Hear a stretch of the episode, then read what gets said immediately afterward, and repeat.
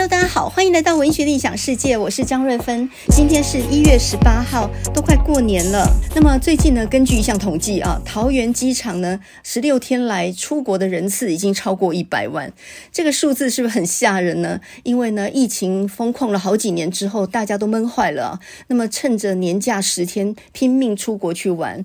那么我自己看着这个情况呢，我是目瞪口呆的，因为我这个人是哪里挤哪里就不去的，所以呢，都跟人家反其道而行啊。你们都塞在路上的时候，我就翘脚待在家里面舒服啊。那我要出国玩，绝对都是要趁没有人的时候，然后呢，非常非常轻松的时候才去哦，所以从来不跟人家凑热闹。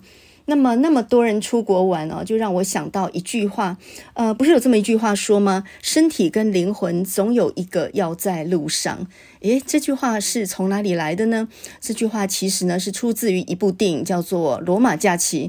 那么它的原话是这样讲的啊，它是说呢，阅读或旅行，呃，你的身体或者灵魂总有一样要在路上。那这句话其实反过来解释，就是说呢，其实阅读也是一种旅行，它是一种神游嘛，也是一种卧游啊。你人不用去到什么地方，但是呢，其实你的心已经去了很多很多地方。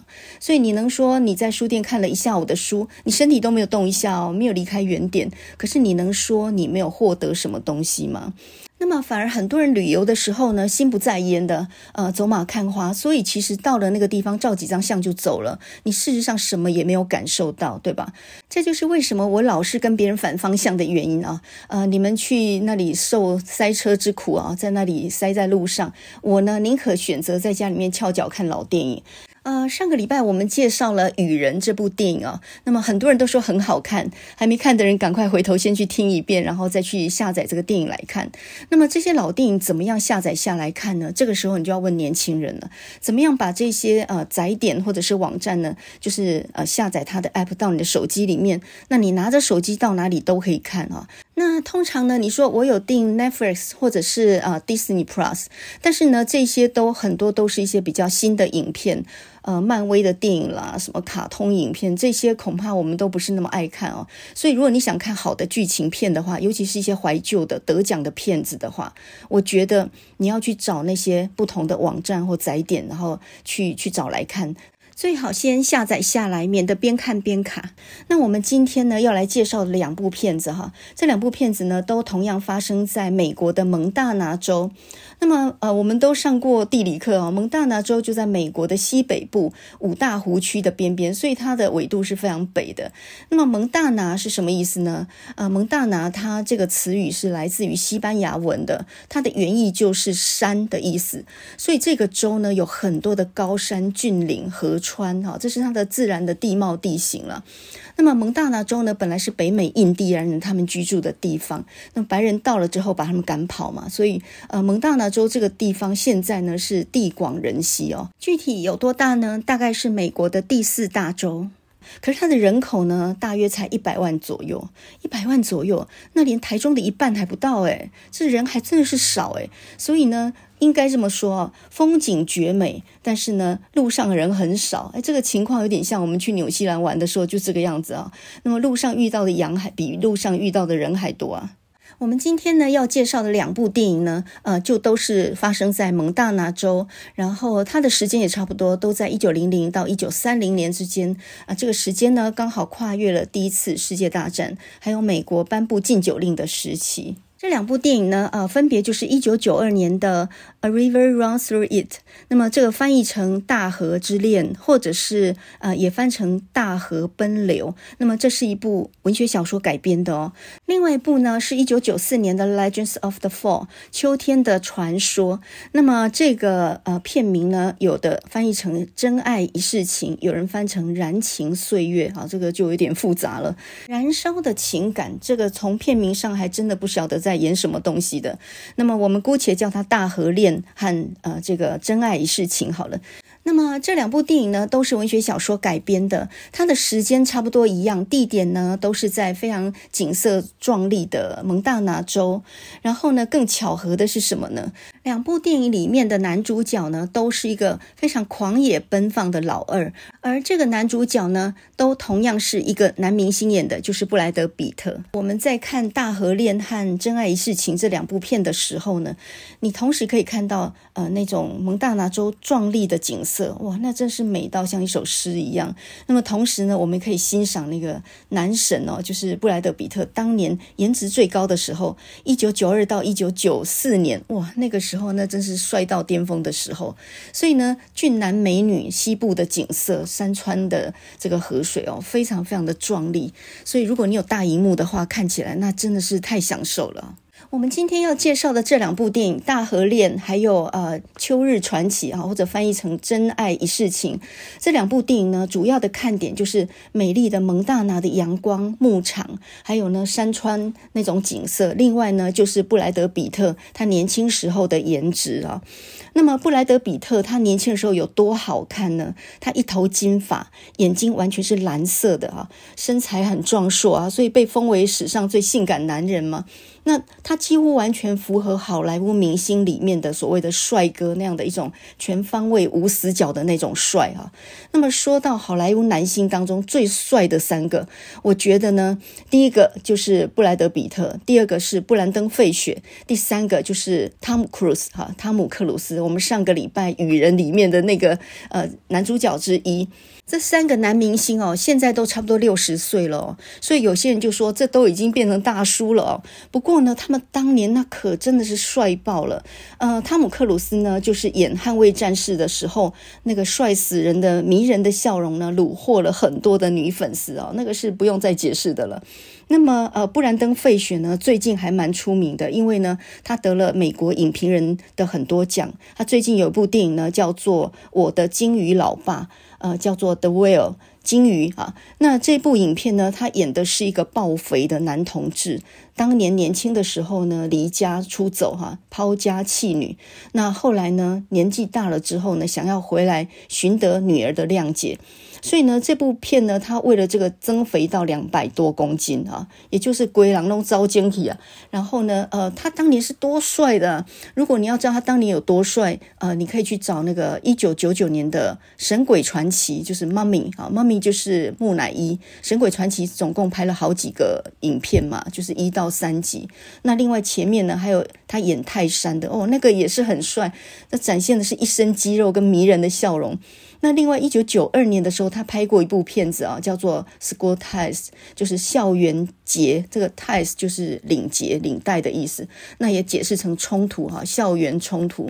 那这部片呢，是他最年轻的时候拍的，然后他跟迈特戴蒙哈，还有跟那个班艾弗瑞克他们对戏哦，所以非常精彩。那他演的是一个犹太的一个。男孩子他进入到一个白人的中学去念书，那是一个贵族的中学哈。这个男孩子呢，虽然是犹太人，但是他又帅，然后呢又非常的热情。呃，他同时也是橄榄球队里面的四分卫，并且呢还率领球队拿到了冠军。那本来跟大家都打成一片的，没有想到其他人发现他是犹太人的身份之后，哇，集体霸凌他。所以这个 School types 哈，就这个冲突这个情节呢，就从这里展开，就是。这是一个种族，还有呃一种歧视的霸凌，让他领领略到了真正的人性。所以呢，在呃一九九二年的《School Ties》的这个电影里面啊，其实布兰登·费雪就已经展现出蛮好的演技了。那么最主要是那个时候他真的是帅到爆了，一百八十几公分的身高，然后金发碧眼，呃，长相非常的大气哦，跟后来你看到。呃，这个韩国男团里面那种什么画眼线的啦，化浓妆那种脂粉气，完完全全都不一样。那布兰登·费雪他也说，他早期呃拍的片呢，都是一些爆米花电影，就是在电影院里面吃爆米花看的东西，基本上就是幽默、冒险、带一点动作片的元素这样的一种好玩的电影。那从泰山到神鬼传奇都是这样。那后来他为什么好像销声匿迹了呢？他在这些拍片当中，因为都亲力亲为，都自己去做特效的效果嘛，所以他受了很多的伤啊。他背部曾经动过手术啊，开过刀什么的。那二零零九年离婚之后呢，他又陷入人生的低谷啊，所以呢，这几年几乎都没有什么好作品。所以呢，最近他那一部《金鱼老爸》这个电影，演一个胖子同志，他完全是内心戏了。以前是靠外形取胜，现在完全是内心戏。所以呢。呃，感动了非常多的人哦。那这一部《我的金鱼老爸》，听说今年有可能问鼎奥斯卡金像奖的最佳男主角哈，所以。外表可能会改变哦，但是内心的成熟使我们在诠释演技的时候呢，就更深刻了。所以这个是布兰登·费雪，其实走过了年轻的岁月，到现在，我觉得给人很大的一个感动啊，是一个非常优秀的演员。但是呢，布莱德·彼特跟布兰登·费雪不太一样啊。布莱德·彼特呢，他被昵称为小布，那么他是一九六三年出生的，今年就刚好呃六十岁左右嘛。那么他呢，他那种笑容呃带一点腼腆。的非常阳光，他那个整个人笑起来的时候带一点孩子气，那种味道跟布兰登·费雪就不太一样，跟呃汤姆·克鲁斯也不太一样哈。那所以呢，这个蒙大拿的阳光，布莱德·比特的笑容哈，应该可以这样子诠释吧。等一下我们要讲这两部电影，大概就是都是呃这样的一种场景。说到布莱德彼特呢，很多人就想到安吉丽娜裘丽。不过呢，在安吉丽娜裘丽之前呢，他还有一个前妻嘛，叫做呃珍妮佛安妮斯顿。反正他每拍一部戏，就跟呃那个戏的女明星就会有一段缘分，就对了哈。布莱德彼特呢，他为什么被称为劳勃瑞福的接班人？就是他那个笑容，那种金发碧眼的那种笑容，哦，跟当年的劳勃瑞福真的太像了。劳勃瑞福呢，就是当年演《虎豹小霸王》里面那个男主角。的，那么后来劳勃瑞福成了导演，一九九二年这一部《大河恋》呢，就把呃这个布莱德彼特呢推向了一个。高峰哈，因为在一九九二年之前呢，布莱德彼特他其实只演过一些小角色。他是在这个密苏里州长大的，然后呢，念一个密苏里大学没有毕业，就跑到好莱坞去闯天下。那为了要凑一些学费去上演员训练班的课，他还开过卡车啊，什么打过很多杂工。一九九一年的时候呢，拍了一部片叫做《末路狂花》。这部片里面他只有客串的几个镜头而已，演一个很性感的牛仔这样。然后呢，是一。九九二年，劳勃瑞福找他演了这部《大河恋》之后，哇，他那整个光彩就被别人看见了，所以才有后来的一九九四年的《真爱一世情》，就是我们等一下要讲的这个《秋日传奇》这部电影。那这部电影就被提名为奥斯卡最佳男演员，虽然后来没有得奖，不过呢，被提名为最佳男演员，也就是他的演技就真正被肯定了。所以后来呢，一九九五才开始有《火线追缉令》啊，还有这个呃特洛伊啊，二零零四年的《特洛伊木马屠城记》，他演的就是那个阿基里斯，就是特洛伊的王子嘛。接下来二零零五年的《史密斯任务》啦，二零零八年班杰明的奇幻旅程。他一直到这几年还是很红哦，在二零一七年的时候演《子弹列车》里面演一个杀手嘛，所以呢，他呃没有因为年纪渐长，然后就没有戏可以演，不会，他就跟那个里奥纳多一样哦，这个演技越来越炉火纯青哈。那我们现在来回忆他九零年代演的这两部哈，这个《大河恋》还有《真爱一世情》这两部片的时候，其实是带一点缅怀的角度哈。呃，那种容颜是不可能再回来的，就是我们的年轻时光不可能回来。但是呢，怀旧一下，感觉也是非常美好的。《大河恋》这部电影呢，它比较是一种静态的河水的阳光的一种倒影。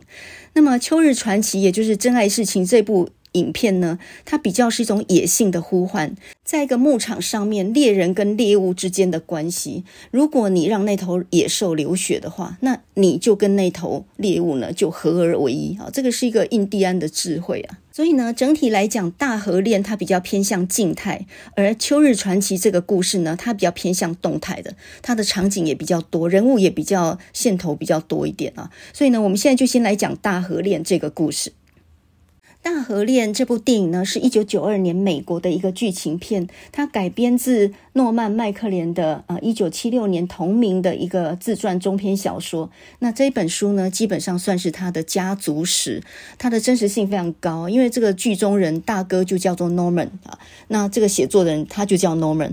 这本书呢，在一九七七年曾经获得普利斯奖的提名啊，所以在文坛上是小有名声的。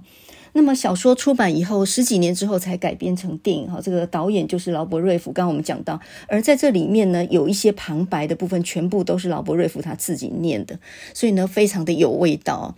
那等一下我们讲到《秋日传奇》那个电影的时候，那个旁白是印第安长老念的，所以呃，电影有旁白就进入一种比较悠远的情境，就是除了人物在表演有对白之外，另外呢，还有一种旁观者的角度啊。那么大河恋这个故事呢，一开始的时候，这是在蒙大拿的一个牧师的家庭。那么爸爸呢，是一个在教会里面长老教会里面的牧师，妈妈是一个家庭主妇，然后呢，兄弟两个人哈，所以一家四口非常的和乐。那么这个爸爸呢，他是一个有非常严谨的信仰的人，他的信仰里面呢，除了宗教，另外呢就是钓鱼，钓鱼也是占他人生当中很重要的一件事情哦。那么，当时候在高山的溪流里面垂钓，他们的钓法呢，跟我们放饵进去那个河流里面钓鱼不太一样。因为呢，不同的鱼吃不同的饵，所以它的钓法也不太一样。那他们有一种呢，叫做 fly fishing 啊，就是 fly 就是苍蝇嘛，那就叫做蝇钓，就是苍蝇钓。那么这种钓饵是怎么方式呢？就是它是用一种假的饵。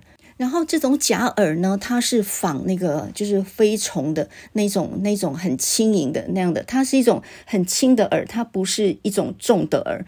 然后呢，这些河里面的鳟鱼跟鲈鱼呢，它们是跳起来吃的。所以当你在挥动那个钓线的时候，就是就是用那种光影。还有那个很细的那种钓线，然后在挥动当中呢，就让那个鱼跳起来吃，吃到饵以后，把那个呃这个钓线呢，再再拉到水里面，然后你就跟那条鱼搏斗。所以高山里面钓钓鱒鱼是这样的钓法。所以呢，这是很有技术性的，也非常有艺术的美感。那他们非常看不起那种钓鱼还带一罐蚯蚓来的人，因为高山的鳟鱼就不是用那种饵。你看到他带那种饵，就知道完全是个大外行。那一个外行的人去钓鱼呢，就是对鱼的侮辱。所以呢，他们父子三人常常一起去钓鱼。其实呢，那几乎已经近乎到一种艺术的虔诚那样的一种境界了。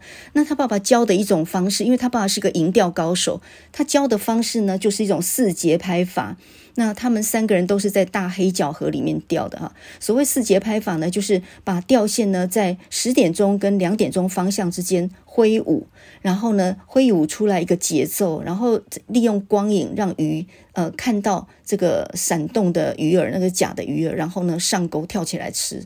那这个牧师爸爸有一句名言哦，他说：“艺术是一种天恩啊，是上天给的恩典，这是很困难的一件事情。我们能够从学习去摸索到一件事情，但是没有办法借由学习到达炉火纯青，所以你还要呃精益求精到找出自己的方法。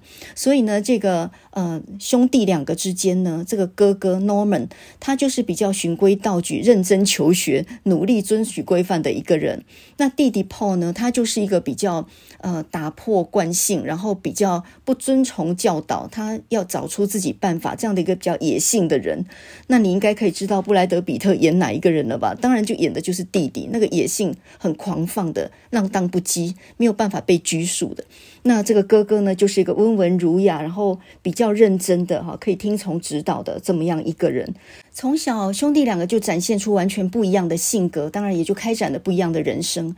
那么这个哥哥 Norman 呢，每天早上就在牧师爸爸的指导之下呢写作。那他的父亲呢有一个规范，就是说写文章一定要简约为要，所以每次都叫他把文章删一半，再删一半，再删一半啊，也就是文字要简洁到没有一个赘字，这样才才可以通过。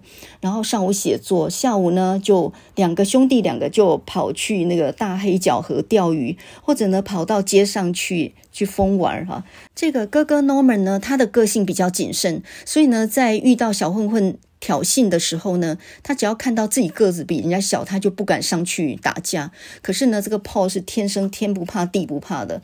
呃，自己个子小，但是还敢跟大个子挑衅，所以他那种个性从小就看出来了。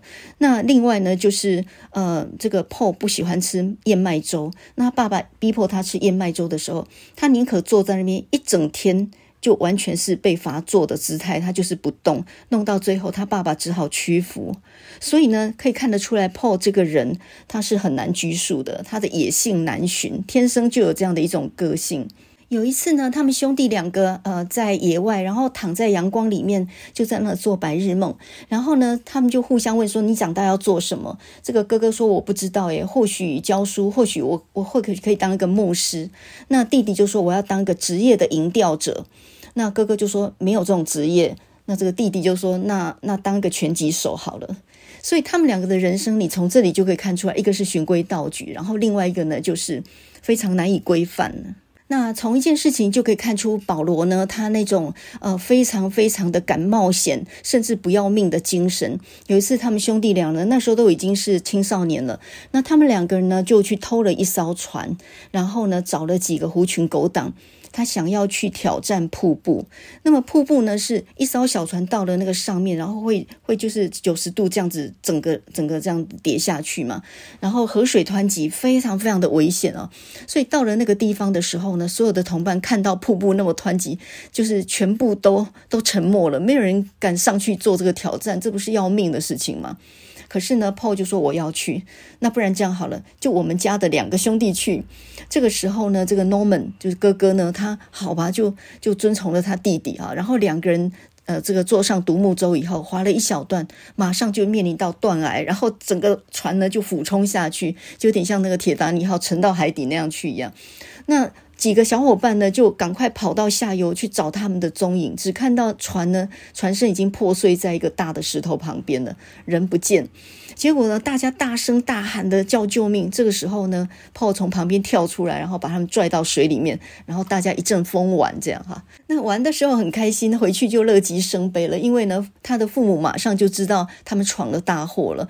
那么那一艘船呢，不但把人家撞成了碎片，得赔人家，而且呢，这种激进不要命的行为，这简直就太离谱了。所以他父亲就说：“你们自己去工作，去赚钱赔人家那艘船的钱。”那哥哥呢也。呃，埋怨弟弟太莽撞，你这样不要命的这样的事情还拖着别人，所以他们兄弟就打了一架，这是他们唯一打的一架，也是他们打的最后一架。兄弟两个感情非常好，但是呢，人长大之后总是分道扬镳。那这个那个时候呢，是一九一七年，大概第一次世界大战之后，那个时候呢，Norman 他考上了大学，到外地去读书，一去六年才回来啊。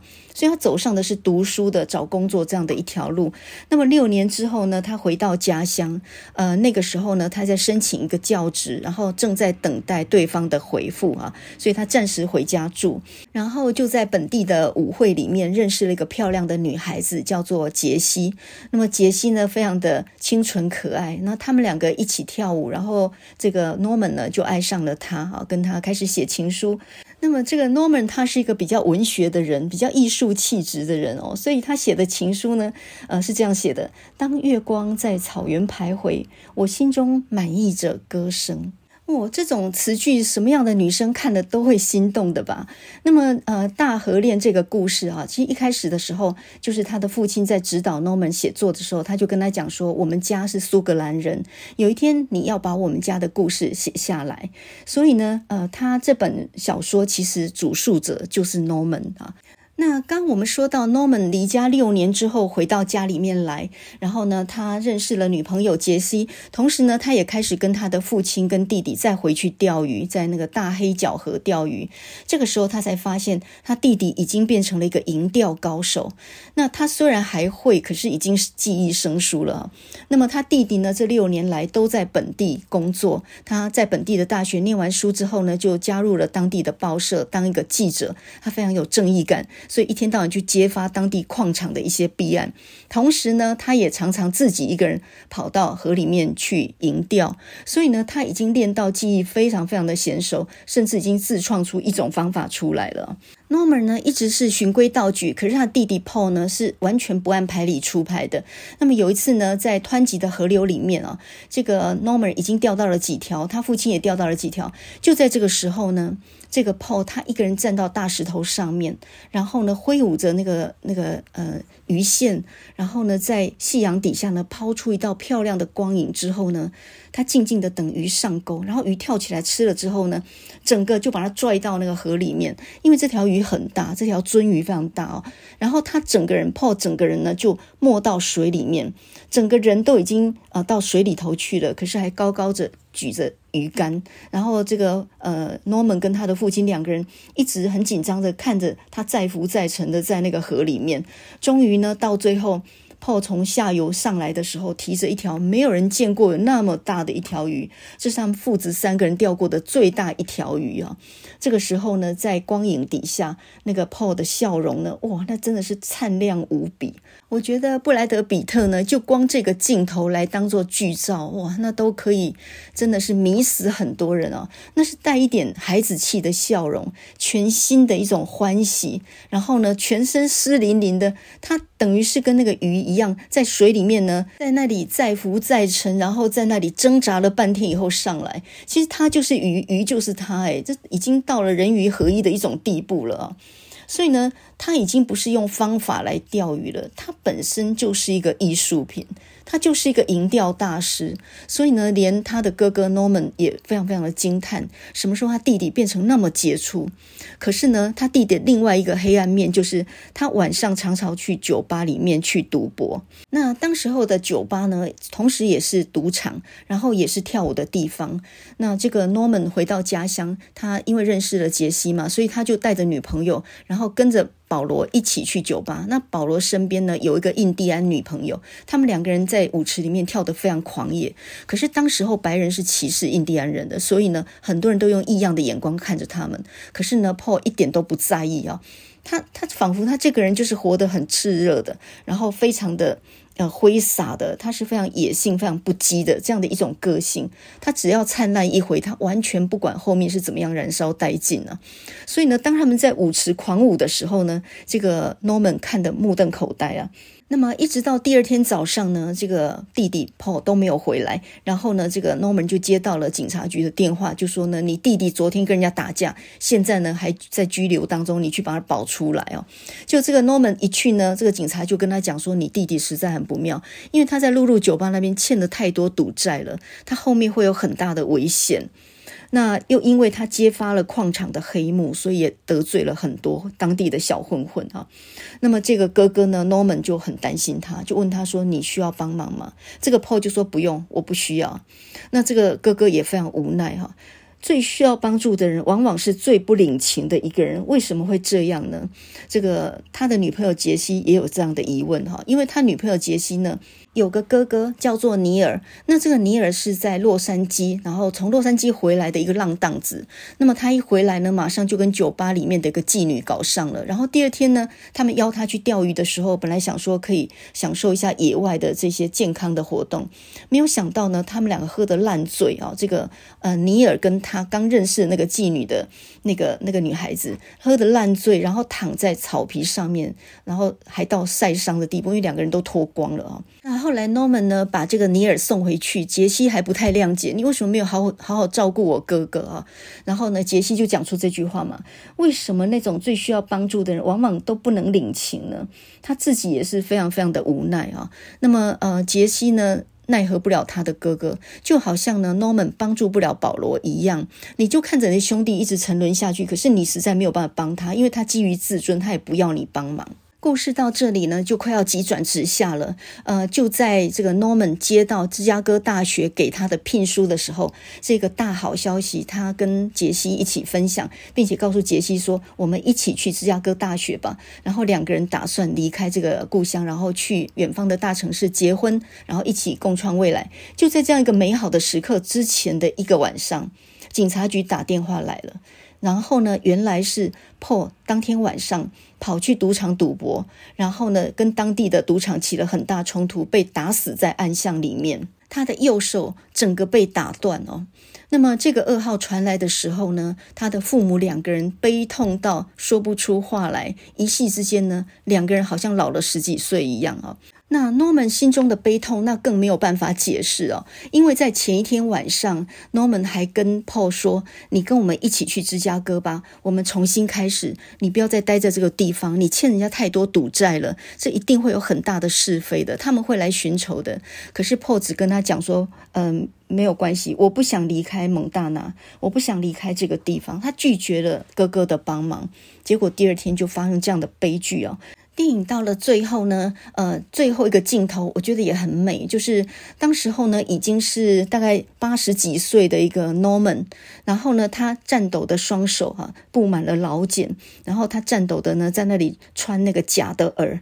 他用颤巍巍的手抛出了鱼线，看着大河流淌，时间就在这一刻好像静止了。那就在这个时候呢，就缓缓响起了旁白哈：时光啊，时光，请倒退一些，请让我再次回到那年夏天，那闪着金光的河面，那飘逸的鱼线，那些年少时候我了解不深，但仍然深爱的人。在电影的最后呢，这个 Norman 他想起来，在保罗去世之后，他父亲已经很年老之后，他所讲的最后一次的讲道，他讲到了这么样一句话，他说：“我们永远没有办法彻底的了解一个人，但是我们仍然可以爱得毫无保留，我们可以非常认真的去爱那些我们从头到尾就不能够理解的人。”他其实讲的就是自己深爱的儿子保罗。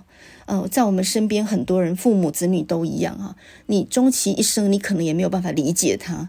可是你不理解他，并不表示你没有办法真心的去爱他。所以这个伤心的老父亲，其实到最后讲的是他对儿子的感情。这部影片哦，其实很有点艺术的层次哦。他除了表面讲的是这样的一个故事之外，其实他背后也探出到很多所谓的艺术是什么样一回事。那么这个父亲呢，也教导儿子说，艺艺术。这件事情不是轻易可得的，你要把一件事做到艺术的境界，是需要苦功，而且呢，也需要取舍的。敢于取舍的人，到最后也会成为赌徒。好，所以就像保罗为什么那么爱赌？你看他常常赌一些人生的安全，他常常呢不惜冒险啊。他在河里也是奋不顾身的，就只为了达到目的。他是可以完完全全把自己都压上去的。我们一般人不行了，我们一般人总是保留一些在一个安全底线，我不要冒过度的险。我很多时候可能虚晃一招。所以呢，其实。呃，保罗才是真正燃烧生命的哈，他好像一道流星一样，他活得很真，很潇洒。他的命不长了，但是呢，他其实已经完全燃烧了。看完这整部电影啊，呃，你其实会记得的，就是保罗这个角色啊，也就是呃，布莱德彼特他所演的这个角色。他是一个狂放不羁的人，他是世俗没有办法理解的人，他是敢冒险，然后到最后真的也把自己置身在危险当中的一个人。跟他活着每一个时刻、每一秒，他都是很真诚的。我们旁边很多这种人呢、他就很莽撞，他常闯祸，他做事不牢靠，可是他待人很真诚。你只会记得这样的人呢，你不会记得那种非常严肃的、非常呆板的、非常负责。然后呢，呃，就像就像 Norman 这样的一个人啊，他永远稳健的走在自己的人生的轨道上面，照顾的所有人。可是他是一个比较无趣、比较呆板的人，他所有的学习都是依照方法而来的。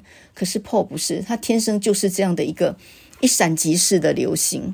这部一九九二年的电影《大河恋》后来呢，得到奥斯卡金像奖里面很多像什么摄影奖、音效奖之类，这个可以想见哦，这真的是一个美到不行的一部电影。可是呢，我觉得它的艺术性也非常的高啊。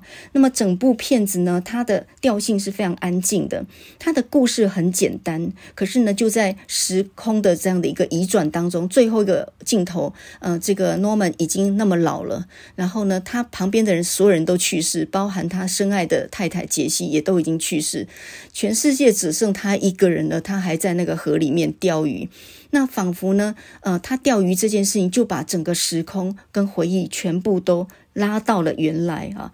所以呢，是这样一个静水流深这样的一种安安静静的哲学的境界啊。宗教是一种艺术，钓鱼也是一种艺术，那写作更是一种艺术啊。一件事情要做到艺术的境界，那都是非常不容易的事情啊。所以《大河恋》这个故事呢，它用银调，它用大黑角河，它用绝美的山景贯穿了整个故事的主线，然后达到了一个哲学跟诗歌的境界。那么另外一部呢，也有着蒙大拿的阳光，还有布莱德彼特的笑容的一部片子呢，就叫做《秋日传奇》。好，我们以下就叫《秋日传奇》好了，《Legends of the Fall》。这是一部一九九四年的美国电影，它是根据一九七九年出版的一部同名小说改编的。那它也获得不少奖哦，呃，它获得了奥斯卡最佳摄影奖，好像配乐也得到了提名啊。那它的故事呢，主要描述的就是第一次世界大战，然后呢，到一九二零年代美国禁酒的时期，在一个牧场上面啊，拉德洛一家他们呃三兄弟之间的故事。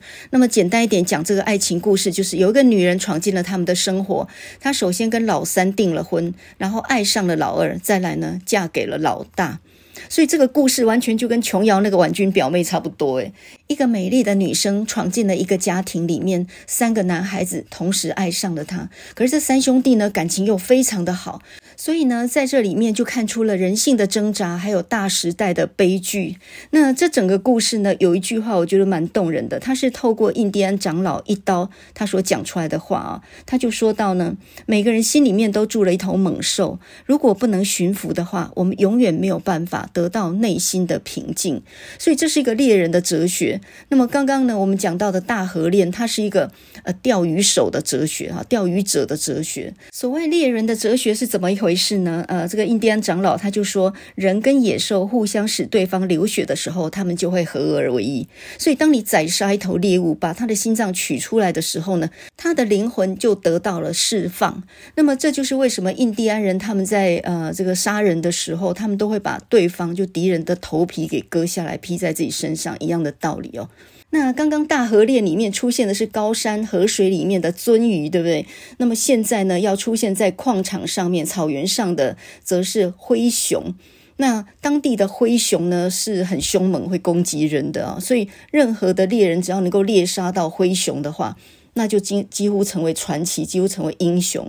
所以在这部《秋日传奇》里面啊，他其实透过一个上校叫做威廉·拉德洛上校，他一家的三兄弟，然后来体现这样的一个故事。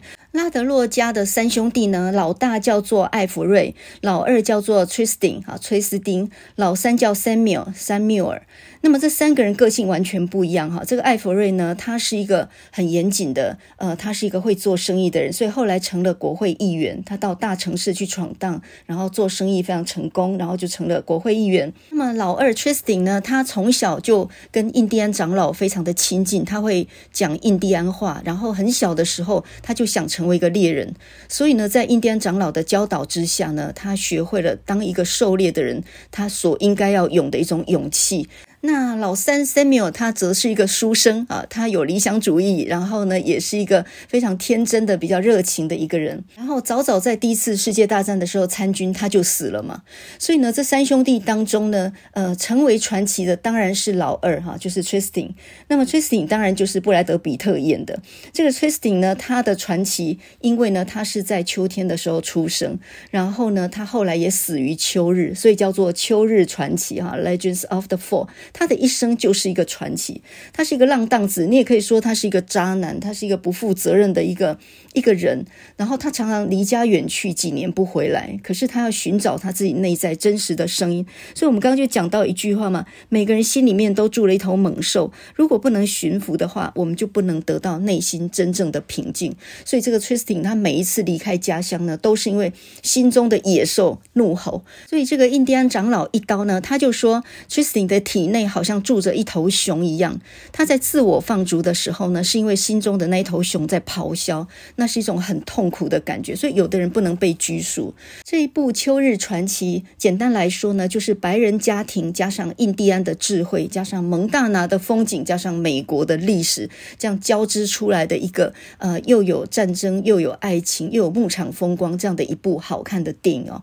那布莱德彼特呢，在这里面演的是 Tristan，就是老二，呃，他里面。有蛮多的内心戏，就是说他表现出内心痛苦的时候，他离开爱人的时候，他的弟弟 Samuel 去去世的时候，他那种痛苦，就是因为他那种内心戏的发挥，所以使他能够得到奥斯卡金像奖呃这个男主角的提名啊，所以他演技在这部里面是很被看见的，不是靠颜值而已。当然这部的颜值也非常高了哈，一头金发飘飘，然后骑在那个那个马背上面，哇，那个真是太好看了。话说从头，这个故事的一开始呢，就是威廉拉德洛上校。诶，这个上校是谁演的呢？就是安东尼霍普金斯。这个安东尼霍普金斯是谁呢？就是演《沉默的羔羊》里面那个食人魔。哦，那个他光是看着你，你那全身的那个汗毛都竖竖起来的那个会吃人肉的、吃人肝的那样一个食人魔，就是安东尼霍普金斯啊。那呃，安东尼霍普金斯不是这几年还演了一部片叫做《父亲》，就演一个失智的老父亲。哇，他演技真的是太好了哈。那么，呃，一九九四年的时候，他演的这个拉德洛上校，我觉得他把中风以后那个演演得非常逼真。好，那我们现在先回到这个故事的一开头，《秋日传奇》这故事的一开头呢，就是威廉拉德洛上校，呃，他因为不满政府的对印第安人的杀戮非常的残忍，所以他就决心了不干了，然后呢，自己带着家人呢就隐居到山上去，在一个牧场里面啊自谋生活。那他有个太太，三个小孩都是男孩。呃，他太太呢，因为没有办法忍耐当地的那么寒冷的气候，而且他也很怕熊，所以呢，这个太太就离开他们，就到了东岸去。所以老父亲呢，就带着三个男孩子就在那里生活。那这个拉德洛上校，他有一个老部下，也就是这个印第安的长老一刀。另外呢，就是有一个印第安家庭也跟着他们啊。那这个家庭里面有一个小女儿，就叫做伊莎贝尔。那这个老二 t r i s t y 呢，他从小就跟这个印第安长老非常亲近，所以呢，他也听听了很多印第安的传说。十二岁那一年呢，他独自摸到山上去，然后呢，就呃看到一头熊在冬眠，然后他一点都不害怕，伸手去摸它，结果熊呢一掌扑过来，整个把 Tristan 打倒。但是呢，Tristan 一点都不害怕，他拿起刀子，然后呢就把熊的那个爪子剁了一个爪子下来。那等到他的父亲跟那个印第安长老来找到他的时候，哦，他们就赞叹说：“哇，你真的是一个。”勇敢的猎人哈，那这个长老就说了一句话嘛，他就说到：人跟野兽互相使对方流血，他们就会合而为一。所以这个是印第安的狩猎哲学了。他们三兄弟呢，呃，感情非常好。然后慢慢长大了之后呢，这个 Samuel 他到哈佛大学去念书，毕业之后呢，他带了一个非常漂亮的女孩子叫苏珊娜回来。那么这个女孩子呢，是他的女朋友，他打算跟她结婚，所以呢还是带她回牧场，然后带回来那一刹那呢，哇，这个事情就开始了啊！因为老大呢，这个 Alfred 看到他呢，眼睛都看直了啊，虽然还是很礼貌的欢迎他，但是呢，完全移不开眼光。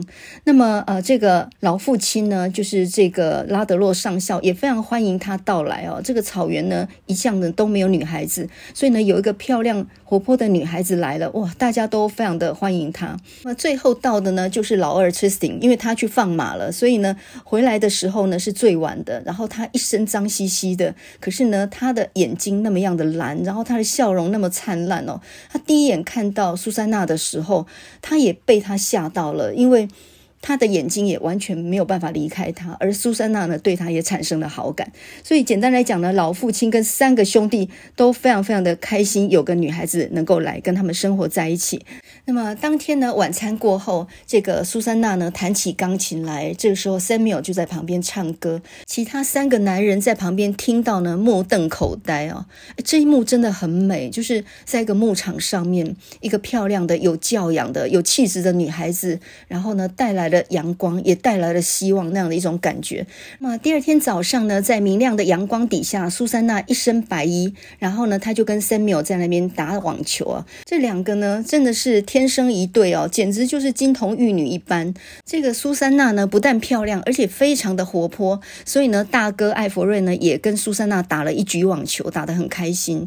这个时候呢，老父亲拉德洛上校呢，就教苏珊娜怎么样瞄准射击，啊，教她枪法。而这个 Samuel 呢，就教他怎么样骑马、套绳索，怎么样去管牛羊。所以你就看到一个漂亮的女孩子，然后在一个牧场上面，这真的是太美的风光了。这个电影如果能够停格在这一刻的话，到这里结束那就可以了，后面的悲剧就都不用发生了。可是呢，事与愿违哈，这个人生不是你所能设定的。当时候呢，是一九一四年左右的时候，第一次事件爆发。然后呢，这个 Samuel 看到报纸，他就说呢，英国现在在欧洲战场上面呢，正在被德军痛宰。你身为一个苏格兰人，怎么能够不去保卫英国呢？这个 Samuel 决定呢要去获得勋章，也就是他他有他的理想。他打算奔赴前线，而且呢，Samuel 还说我会德语，所以呢，我一定派得上用场，我去当翻译兵就可以，我一定要尽我一己之力。那这话一出来呢，最反对的就是拉德洛上校，因为他是经历过战争的残酷的人呢。他当年为什么会离开军队，就是因为他看不下去政府那样的对印第安人的杀戮，非常的残忍血腥，所以他不想让他的儿子呢到战场上面去啊。可是呢，没有想他阻止不了他的小儿子。那因为 Samuel 执意要去参战，所以呢，这个哥哥啊，艾弗瑞跟二哥 Tristan 他们只好也去从军。然后呢，他们的任务就是保护弟弟的安全。拉德洛上校呢，他无力阻止，然后心里非常悲伤。他写信给他的太太伊莎贝尔，跟他讲说，三个儿子都去从军了。我试图让他们不要接近战争，没有想到他们居然去寻找他。所以呢，呃。听到这里，你大概知道接下来就会发生事情了哈。那这三个人当中，谁死在战争里面呢？是 Samuel，因为呢，大哥他腿受伤之后就被送到野战医院，他反而没有事。然后呢，这个老二 Tristan 呢，他去看。看望这个大哥的时候，无意间呢就知道了，原来他弟弟呢自愿上前线去替代一个翻译兵，那那是枪林弹雨，非常危险的。这个老二 Tristan 呢，一听到他弟弟上前线去，马上冲出去想要保护他，可是已经来不及了。他弟弟中了毒气症，在毒气里面呢，他眼睛看不见，然后又被困在铁丝网上面。那么当 Tristan 冲过去保护他的时候，敌军已经开枪，Samuel 的尸体呢就被挂在那个铁丝网上面。打了个稀烂，Tristan 呢，他没有办法抢救他弟弟，然后到最后呢，抱着他弟弟的尸体啊，痛苦万分。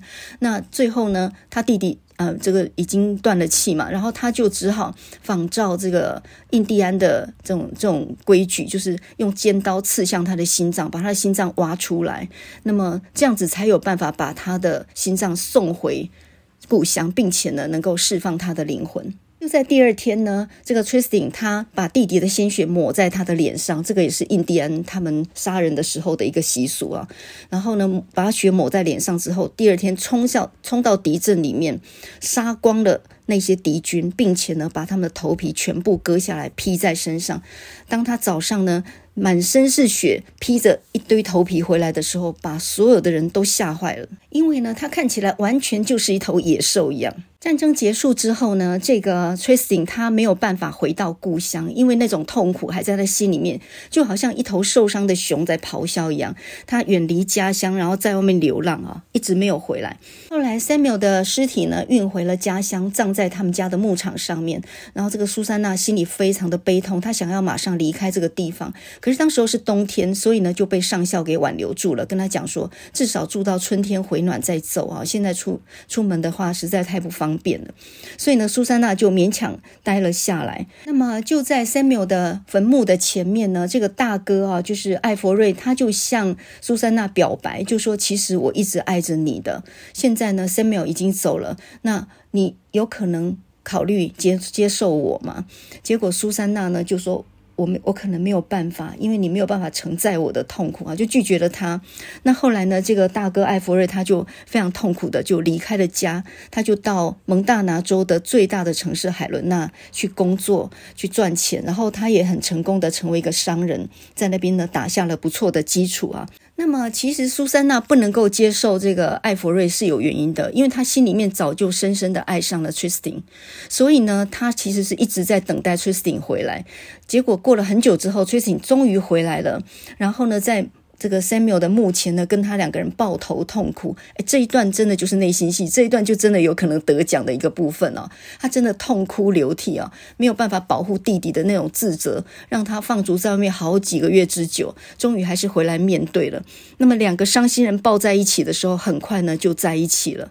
好，故事到这里也应该是不错的。如果到这里就结束的话，那么苏珊娜就嫁给二哥，那也挺好的嘛。好，大哥另谋他救，那小弟死了嘛，就嫁给。二哥，这样也是不错的一个结局。可是呢，事情就没有那么简单哦。这个 Tristan 他心里面的的那一头野兽还在。那么有一次呢，在牧场上面，他看到一头小牛被铁丝网困住，然后呢，他想要想尽办法去解救它的时候，这个小牛越挣扎呢，那些铁丝网把它的伤口呢割得越深，然后全身都在流血，在那里哀嚎，越来越糟糕了。那这个 Tristan 呢，到没有办法的地步，他只好开枪，然后一枪呢就把这个小牛给打死。那就在那个那一刻呢，他突然想起了 Samuel 临死之前的挣扎，他心里面那种痛苦呢，就造成了呃非常大的一种失控，他整个人都暴躁起来，他没有办法得到心里的平静，所以呢，他跟苏珊娜诀别，就跟他讲说，我现在没有办法给你幸福了，我现在必须离开这个地方，不然的话，我整个人都会失控。那么苏珊娜呢，就说我一定会等你回来哈，他说永远永远等你回来。可是呢，这个呃。Tristan 他没有讲一句话的就离开了，他完全放逐了自己，他到呃海上去航海，他到处去狩猎，他就是到处过着漂泊的日子哦。那么这之间呢，艾弗瑞曾经回到家乡来，告诉他的父亲说他在城里面事业很成功，然后他想要选国会议员，可是他父亲呢把他骂了出去，因为他父亲非常不信任政府啊，觉得政府是很没有人性、很没有智慧的，你居然给我去从政。结果呢，艾弗瑞就说就是因为不合理，所以我才要想要改变。变他，这个也是非常好的事情啊。结果上校不同意，然后呢，艾弗瑞看到。呃，这个在门口呢，在那里哭泣的苏珊娜，因为苏珊娜接到了一封 Tristan 写来的信，信上跟他讲说，我们已经完了，你不要再等我，你嫁别人吧。这时候呢，呃，这个艾弗瑞眼见他二弟的这种渣男行径，他忍不住呢去安慰苏珊娜。就在这个时候呢，他的父亲看见他在安慰苏珊娜，就说：“你离他远一点，他可是你弟弟的女人哎。”结果这个时候呢，艾弗瑞他也不忍了，他就跟他的父亲说：“你看看 Tristan 干了什么？”好事，呃，他他爱上了苏珊娜，然后呢，现在又弃她而去。你来看看这封信。那这个老上校看到这封信以后呢，因为受到这个打击实在太大，所以呢，一夕之间呢，就成成了一个老人。他当天晚上呢，就中风，然后呢，没有办法再讲话了。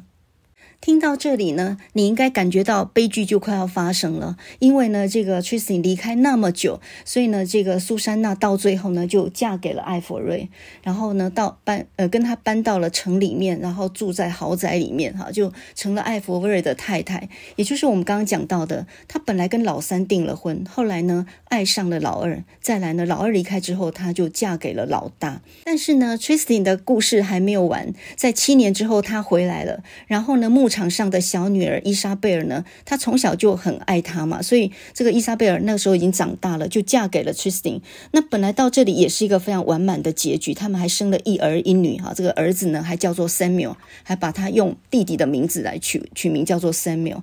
结果没有想到到最后呢，因为这个牧场的生意败落，所以呢 Tristan 就被迫要开始做那个私酒的买卖。当时候就美国发布禁酒令嘛，刚好在那个时期，所以他开始做私酒买卖之。后呢，这个就。跟当地的混混黑道杠上了，然后呢，仇家找上门来，同的警察开枪向他们示警。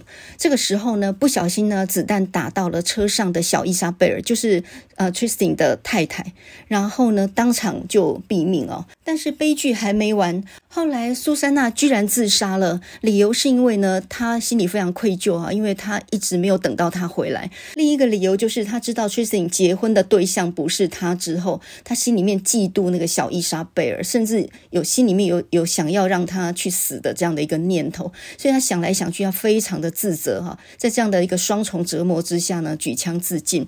那么到此到此为止呢，这个呃 Tristan 他的人生当中，他所爱的人一个个去世，首先是他弟弟 Samuel，然后呢再来就是呃他的太太啊小伊莎贝尔，再来呢就是他深爱的苏珊娜。那亲人一个一个去世之后呢，他再次离开了这个牧场，从此以后就没有人再见过他了。那么这个印第安的长老呢，他就在旁边悠悠的叙述说，在他很老的时候，有人听说呢，在北方，他跟一头熊搏斗的时候被熊咬死了。这是一个猎人死得其所最好的一个死法。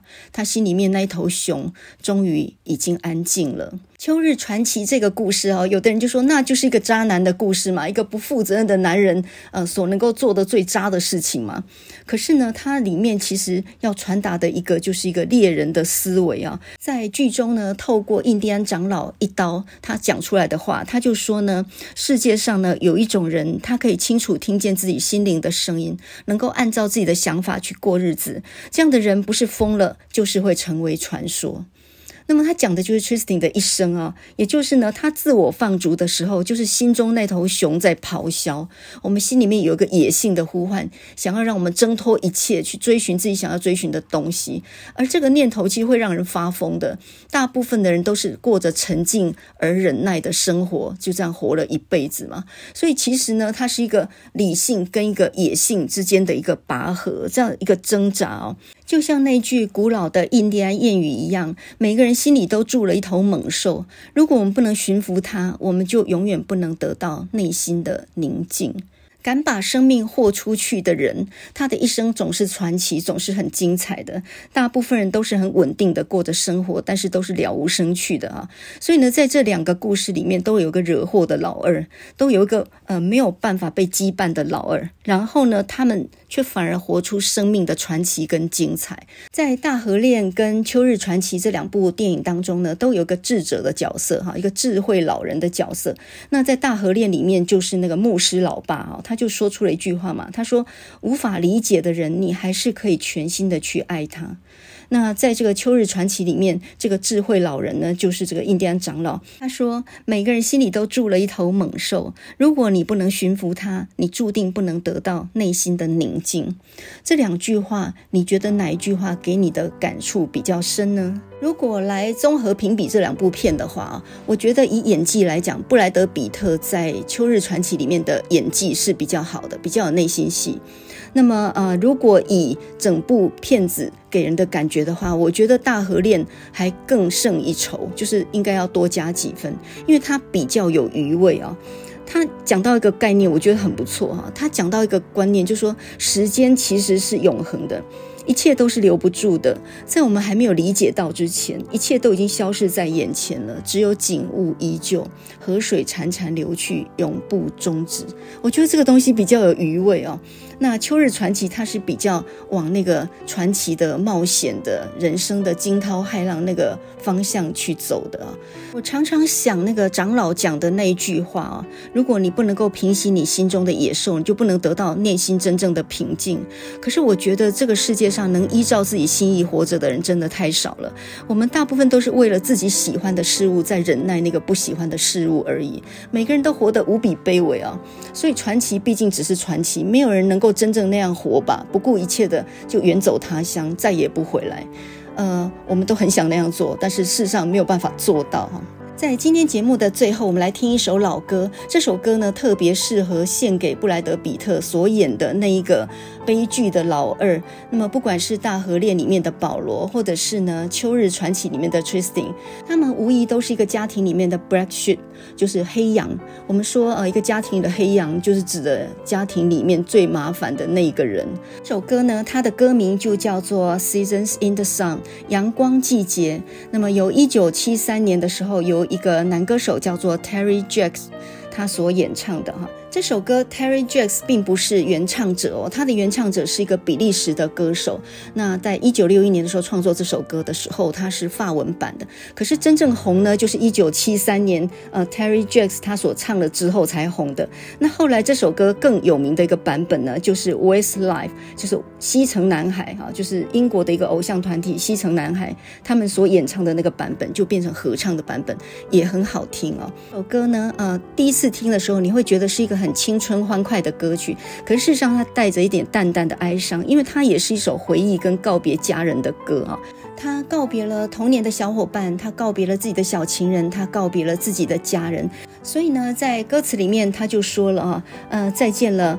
爸爸，请为我祈祷。Please pray for me. I was the black sheep of the family. 我曾经是家里的坏小孩，我曾经是家里那只黑羊。You try to teach me right from wrong. 你曾经试着教我分辨对错，但是呢，我还是沉浸在美酒跟歌唱里面哈。直到生命的尽头，直到那个悲剧再也没有办法停止。诶，我觉得这个心声就非常像那个大河恋里面的 Paul，他对他的父亲的心声啊。我也知道你对我失望的，但是呢，我我非常非常怀念我们曾经共有的美好日子。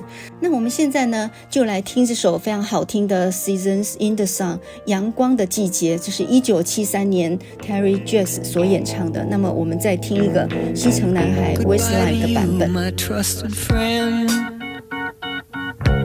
We've known each other since we were nine or ten.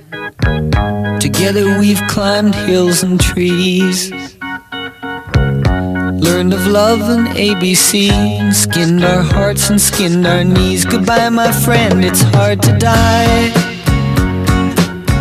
When all the birds are singing in the sky. Now that the spring is in the girls are everywhere.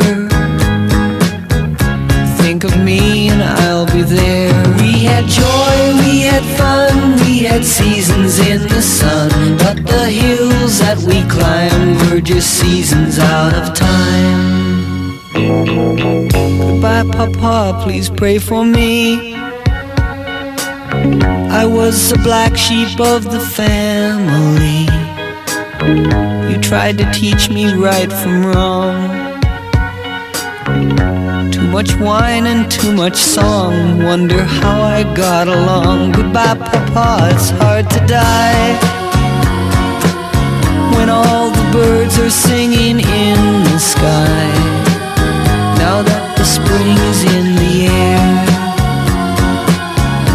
Little children everywhere see them, I'll be there. We had joy, we had fun, we had seasons in the sun. But the wine and the song, like the seasons, have all gone. We had joy, we had fun, we had seasons in the sun. But the wine and the song, like the seasons, have all gone. Goodbye, Michelle, my little one love and help me find the sun. And every time that I was down, you would always come around and get my feet back on the ground. Goodbye, Michelle, it's hard to die. When all the birds are singing in the sky, now that the spring is in flowers everywhere. I wish that we could both be there. We had joy, we had fun, we had seasons in the sun. But the stars we could reach were just starfish on the beach. We had joy, we had fun, we had seasons in the sun. But the stars we could reach were just starfish on the beach. We had joy, we had seasons in the sun. But the wine and the song, like the seasons, have all gone. All our lives we had fun, we had seasons in the sun. But the hills that we climbed were just seasons out of time.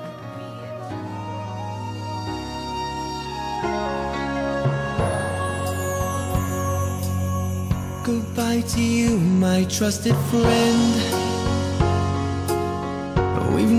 Each other since we were nine or ten.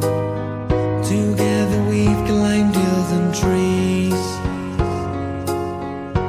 Learned of love and ABCs. Skinned our hearts and skinned our knees. Goodbye, my friend, it's hard to die.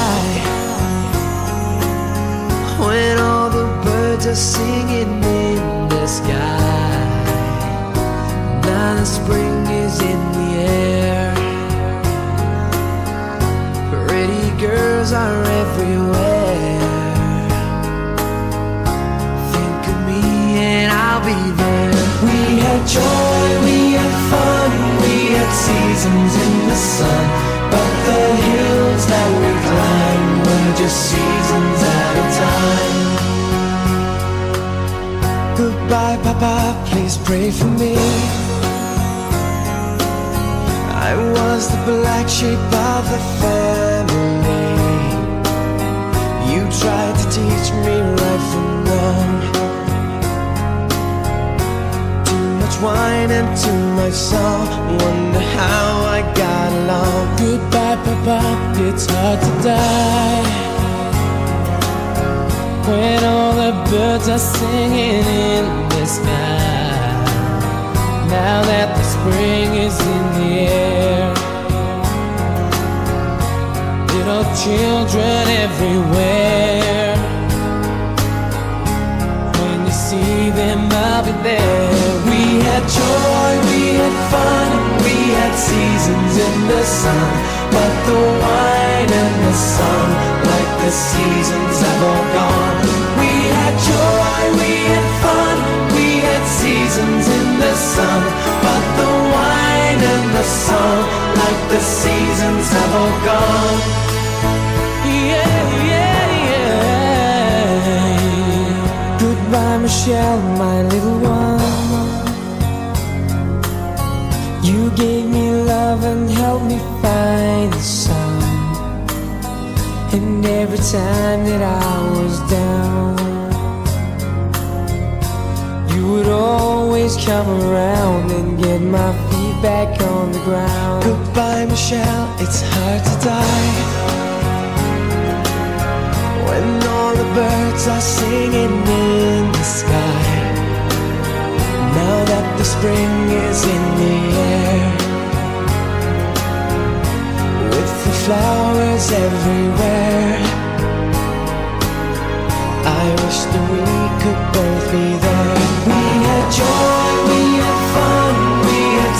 Seasons in the sun.